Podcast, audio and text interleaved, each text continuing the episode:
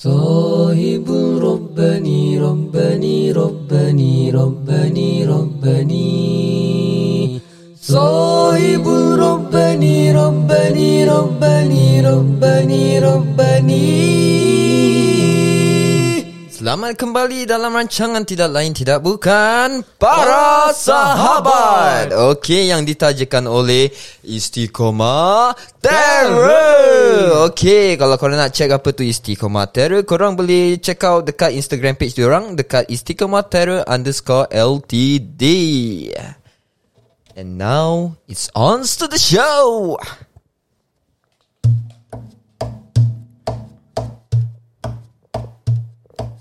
Iman adalah mutiara di dalam hati manusia yang meyakini Allah Maha Esa, Maha Kuasa. Tanpamu iman bagaimanalah merasa diri hamba padanya? Tanpamu iman bagaimanalah menjadi hamba Allah yang bertakwa, menjadi hamba Allah yang bertakwa. Assalamualaikum warahmatullahi wabarakatuh. Waalaikumsalam. Hari ni kita energy sikit. Okay, korang ingat tak last kita berbual pasal apa? Pasal Dajjal, guys. Betul? Betul, Dajjal. Ya, aku ada cerita sikit pasal kira pasal Dajjal juga lah. Dia ada kena-mengena sikit lah. Cuma cerita dia masih samar lagi tau. Up until today is kind of mysterious tau, guys. Okay, ni aku nak kisahkan satu cerita yang dicerita oleh tak salah aku daripada Abu Sa'i, tak salah. Okay, dia cerita macam gini, guys. Ada satu dekat waktu tu kampung Madinah, ada satu orang ni dilahirkan kat sana. Jadi kontroversi lah dekat Madinah pasal dia punya tanda-tanda dia to become macam tanda-tanda Dajjal ada pada budak ni. Budak ni dia very strange guy lah. He's a strange kid at that point of time lah. Dia pendek, kaki dia pun melingkar. Korang tahu melingkar macam mana? Macam huruf O kaki dia tu macam huruf O macam like macam ke tepi kanan kiri dia. Macam it's like quite weird punya kaki lah, tapi tak tahulah macam posture mana. Yes. Sementara kulit dia lebih dekat dengan kehitaman sikit. Kulit dia. Rambut dia pula ikal mayang. Dai dia pula melebar luas sampai kepala, bro. Bukan dai macam dai aku, bukan macam Fikri. Bukan macam bro kita Fikri ni yang tengah mungkin tengah tak tahulah. Mungkin dia, aku rasa dia stres sangat lah tu. Tu pasal dia asyik semua-semua daripada tadi. Tapi tak apa, semoga engkau lekas sembuh, InsyaAllah. Amin. Okay, so mata dia, aku tak tahu mata dia macam mana. Tapi okay, Dajjal ni bila dia mengaku sebagai Tuhan, tak salah aku, nanti dia punya mata dia macam change into another form tau. Macam mata dia macam tiba-tiba like bentuk dia lah, bentuk asli dia. Before that, dia bila dia tunjukkan diri tu, dia like normal macam kita, sempurna semualah, contoh lah. Tapi bila once dia claim that dia is Allah ke apa lah, dia claim dia Tuhan, that's where dia punya posture body dia change. From there nanti orang-orang yang beriman ni bila tengok dia nampak kafara, yang ni kafir. Orang yang tak boleh baca pun boleh tahu. Tapi aku pernah dengar orang cakap, apa tu, dia ada satu mata lagi kat tengah. Itu bukan Itu bukan. Aku kena tak. Aku ada orang cakap dia mata satu, tak. Actually dia ada dua mata, two pair of eyes. Yang sebelahnya cacat, yang sebelahnya tak. Sebelah dia cacat, dia macam buah grape. Orang cakap buah grape terkeluar, terjojol gitu. It's something like macam gitulah. So okay, come back to Ibn Sayyad punya cerita. Okay, budak ni dia suka macam bersendirian tau. Dia very weird tau. Dia tak campur orang. Dia tak have a lot of communication. And dinukil dari hadis ni. Ni daripada hadis, babe, daripada Imam Muslim, dari bersumber daripada Abu Sa'id, Rasulullah SAW. Okay, dengar Nabi pun pernah bertanya pada dia tau, pada budak ni, apa engkau bersaksi aku ni utusan Allah, kata dia. Dia pergi kat budak ni, dia nak test market dengan budak ni. Nabi nak test market betul ke tidak. Yang tengah kecoh ni, tengah viral lah zaman tu lah. Cakap, ada engkau bersaksi bahawa aku ini utusan Allah? Ya ulam, wahai budak. Alamak, dia ambil gambar, janganlah, malu lah. Tiba aku cakap ya ulam, dia ambil gambar pula. So dia tanyalah. Dia tanya, Nabi tanya dia gitu, dia jawab balik. Apa engkau bersaksi bahawa aku utusan Allah? Kau faham tak? Nabi tanya dia, apakah kau saksi aku utusan Allah? Dia jawab balik benda yang sama apa Nabi cakap. Kira dia macam ejek-ejek lah, mengejek balik lah. Apakah kau bersaksi? Dia pun cakap, apakah kau pula bersaksi?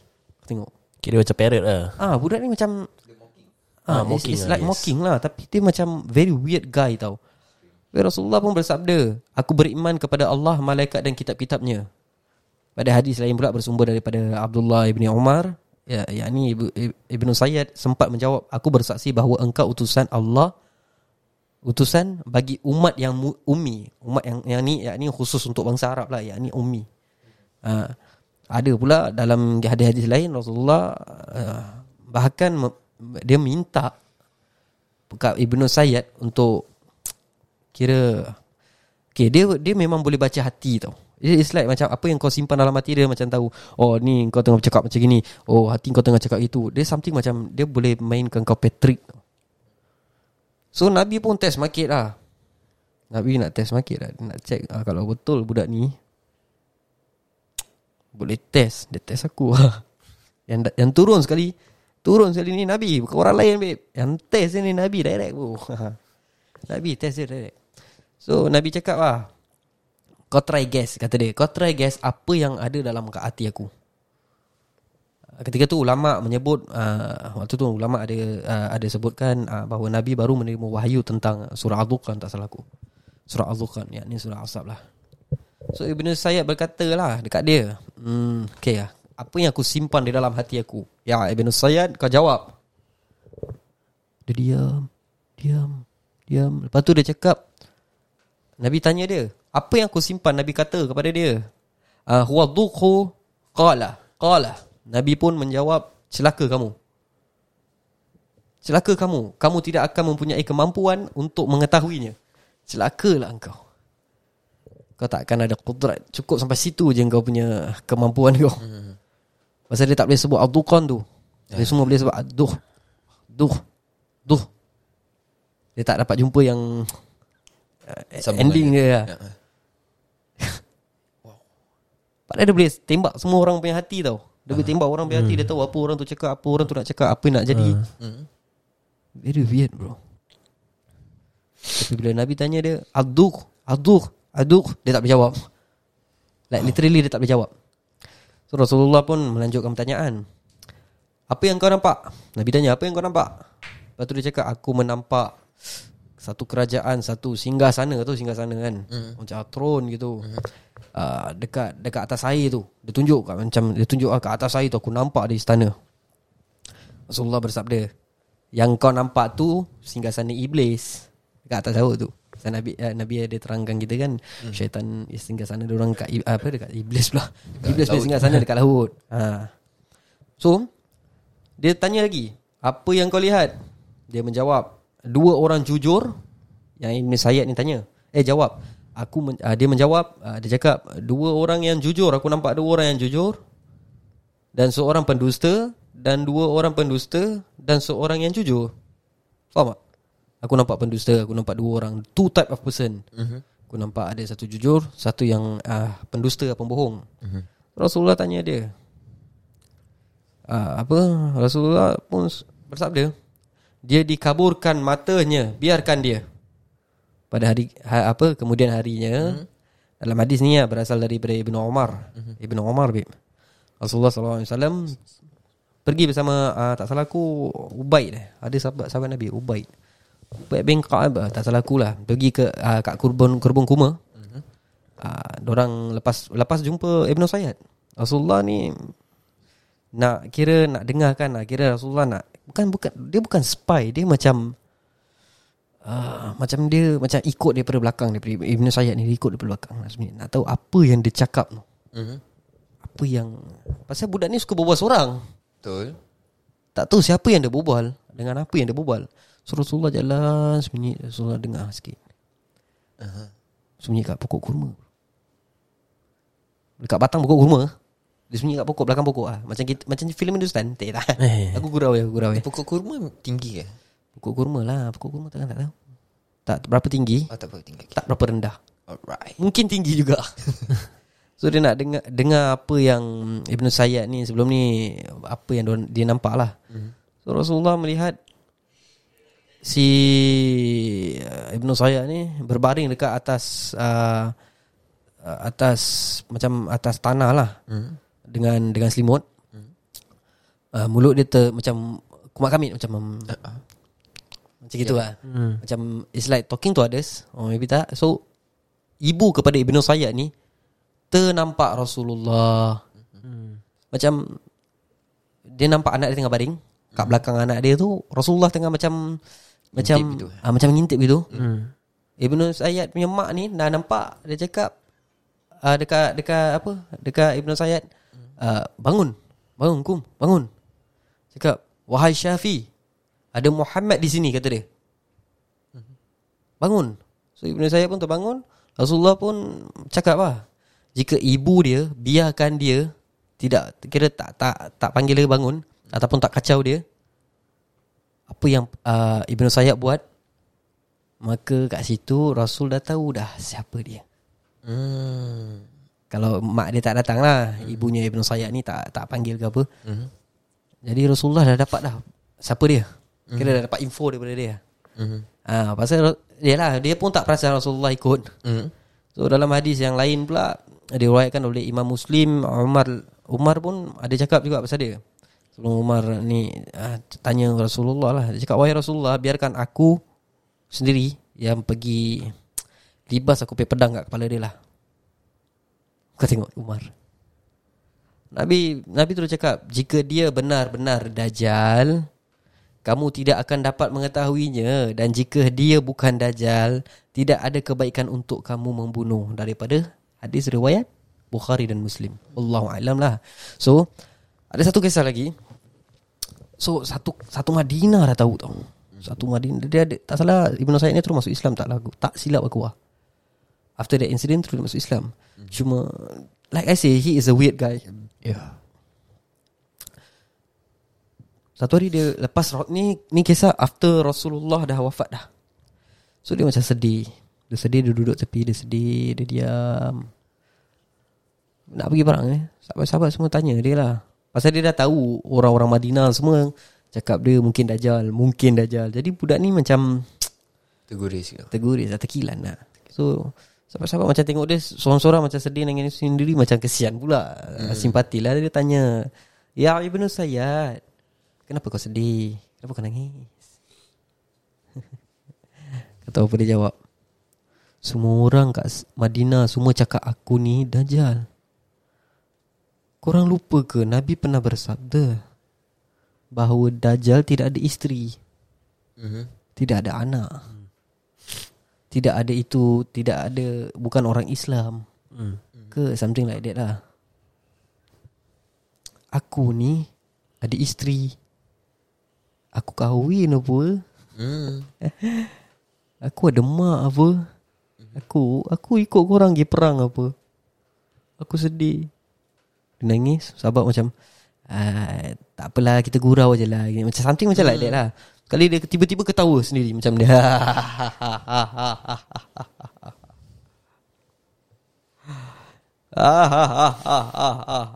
Dia dah ketawa. Sahabat macam, salah budak ni.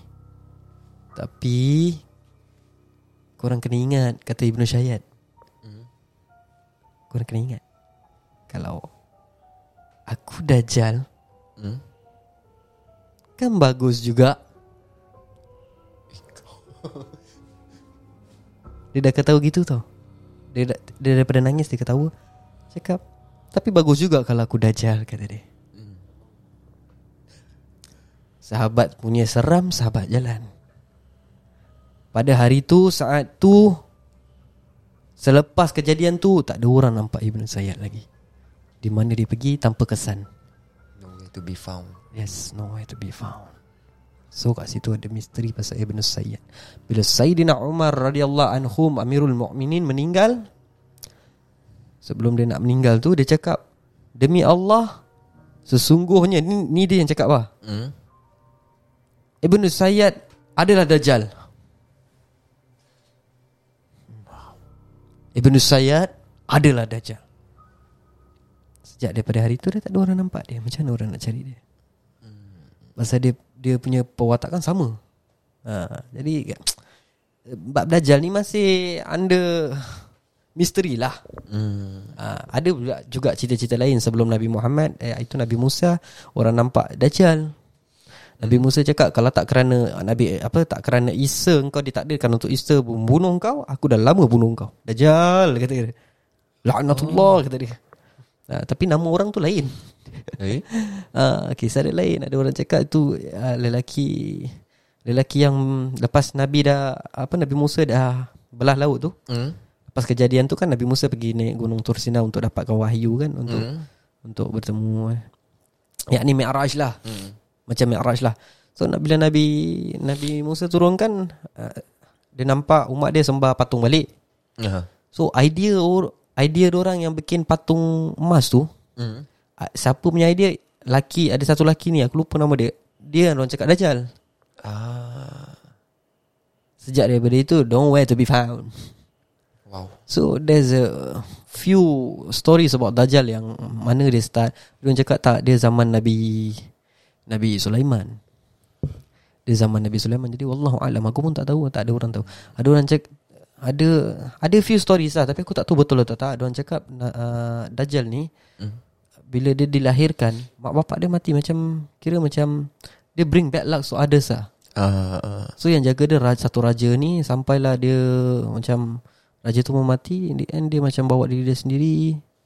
Tak tahu, tak ada orang tahu dia punya kisah hidup dia. So it's quite mystery lah siapa Dajjal ni. Yang penting dia bukan monster, dia bukan syaitan. Tak. The king of the king of the syaitan.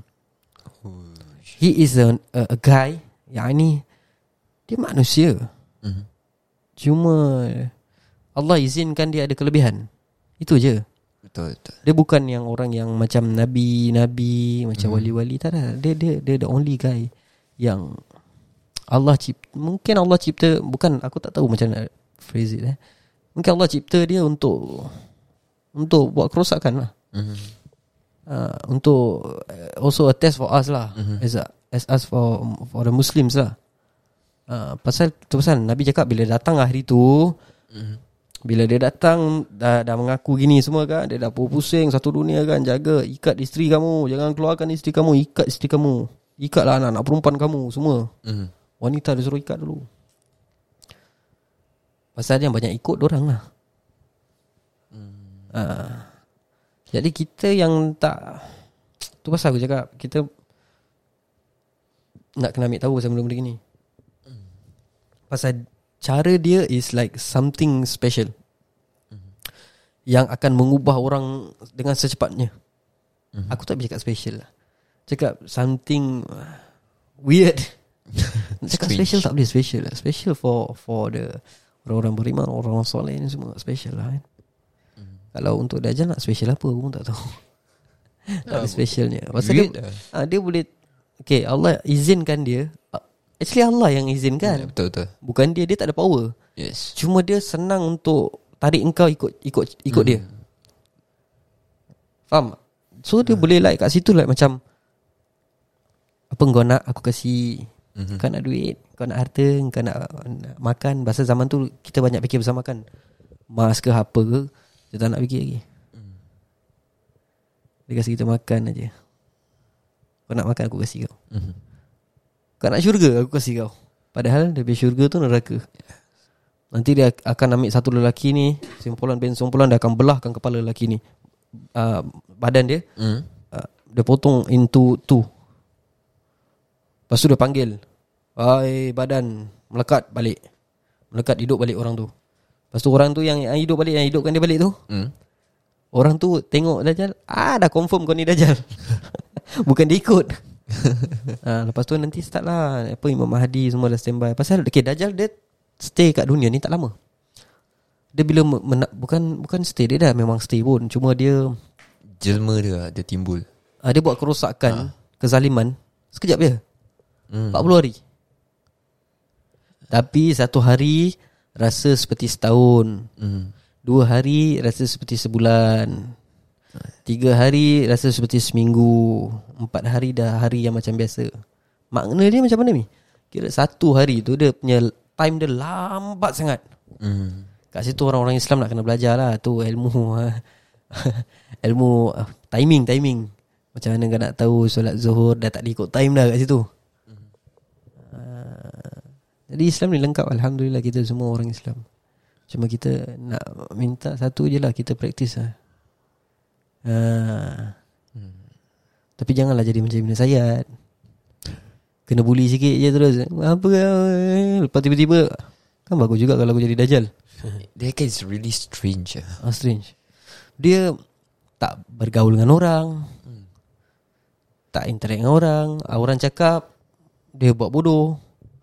Tapi bila orang cakap dia Dajjal, dia sedih. Kan? Kau find it like really, betul-betul weird. Really weird guys. Macam mana dia boleh macam gitu? Tu satu. Kedua, aku ada satu cerita tau, tapi aku tak masuk pula kepala otak ni hari ni. So okay, for Imam Mahdi kita akan continue the next episode lah, InsyaAllah. Imam Mahdi, pasal Imam Mahdi pun there's a lot lah. And tanda-tanda kiamat pun nak katakan banyak actually. Banyak macam like, okay, one of it tanda tanya macam mana Nabi tahu satu hari bila datangnya at that hour fitnah akan dibentangkan seperti meja. Dibentang tau. Sekarang kau tengok apa benda yang macam meja? News, TV. Yes. Macam-macam orang percaya pada media. Yes. Fitnah semua bertabur kat situ. Kita pun betul ni. Wih, betul ni. Alif lam lam ha. Media sosial tu pun dia dah cakap pasal apa fitnah, kau boleh percaya betul alilah lama ni tak boleh macam ni. Lahai ulama dulu dah bahaskan benda ni. Korang nak perbetulkan balik benda-benda ni. Ini kan nama-nama Allah yang cantik. Ada yang cakap kau tu tak boleh zikir ni, tak boleh. Allahu a'lam. Lepas tu Nabi ada cerita lagi. Pada saat tu kau nampak golongan laki-laki memegang cemeti dan memukul lelaki-lelaki lain. Kira kezaliman akan banyak lah waktu tu. Sekarang lah. Lepas tu kau akan nampak melihat wanita menggelengkan kepalanya, menggerbangkan rambutnya. Apa tu disco bro? Geleng-geleng kepala. TikTok sekarang pun dah boleh jadi salah satu dia pesaing. Perempuan dah tak ada sifat malu lagi dah. Satu. Yang lagi satu, berpakaian tapi berbugil. Sudah ada. Yes. Kadang yang tutup aurat pun pakaian tak sempurna. Kita minta lah sangat. Kita jagalah diri kita, anak-anak kita. Jagalah diri kamu, ahli keluargamu daripada api neraka. Amin. Nasihat untuk aku juga dan untuk yang lain juga. Amin. Yang baik semua kita nak kena follow bro. Yang jahat jangan follow lah. Itu satu. Salah satu dia punya sign sekali kan, one of it kan, kita berbual sorang-sorang. People start to talk to themselves. Kat ni phone lah. Yes. Taklah phone kan kita berbual dengan orang, they connect us to people. Tak, tapi it's the people in front of you. Kalau dia in front of you, meaning you are talking to them. Tapi kalau tak in front of you, meaning you kira orang cakap, kau cakap belakang aku lah. Memang lah, aku berbual kat phone dengan kau. Kau tengok sekarang ni, nampak kan semua benda kan, Nabi dah cakap semua benda. Nanti kau nampak sini fight sana, sana fight sini, sini perang sana, sana perang sini. Dah terjadi dah. Nampak the signs of the hours is near to us. Tapi apa persediaan kita? Ulama' dah bahas, berbuih mulut ulama'. Tangan dah naik penat mencetakkan hadis-hadis, mencetakkan kitab-kitab. Kita masih tak nak ikut. Kita masih cakap Ada time. Bukan time kita. Sampai satu hari nanti kau akan nampak sekelompok orang jalan kat kubur tu. Dia cakap I wish I was them. Dia cakap kat kubur tu, I wish I was that. That particular guy yang mati. Tengok, they wish death. Nampak? Sign yang paling besar belum terjadi ni, kita dengan Rome lah. The conquest of Rome. Tu belum lagi ada. Malhamah, yakni perang Malhamah. Perang besar. InsyaAllah lah kita doakan semua orang yang ada kat sini yang mendengar, kita doakan semuanya mendapat iman, semuanya bertakwa kepada Allah. Amin. Tidak ada yang satu pun tersesat. Amin. Tidak ada yang sentiasa diberikan maghfirah Allah. Amin. Semoga Allah melimpahkan maghfirah dia untuk kita semua, ya. Amin. Amin. Amin. Okay, daripada situlah, saat ini je lah kita habis berbuih mulut nak cakap ni. Nanti ada topik next punya. Don't forget guys to listen up pasal a few other things lah. Kalau mungkin tak pasal Imam Mahdi, mungkin aku buka cerita-cerita yang lain, InsyaAllah, insyaAllah. Tapi tunggu aku kaji dululah, ya, sebelum apa-apa. Kita nak bincang ni, kita nak kasih ilmu ni. Ingat, jangan sembarang hembus saja. Kita nak kena belajar, kita nak kena metode, kita nak kena kaji. Daripada unsur mana. Itu pasal aku selalu cakap, aku tak tahu, aku cuma dengar, aku cuma baca, aku cuma itu. Jadi aku ada version dia itu je. Aku tak cakap aku pandai. Betul. Aku tak cakap aku ni bagus. Kita pun bukan ustaz. Jadi kita tunggu ustaz datang. Ustaz for now ustaz busy. Okay. So apa-apa pun kita beri salam kepada semua. Assalamualaikum warahmatullahi wabarakatuh. Waalaikumsalam.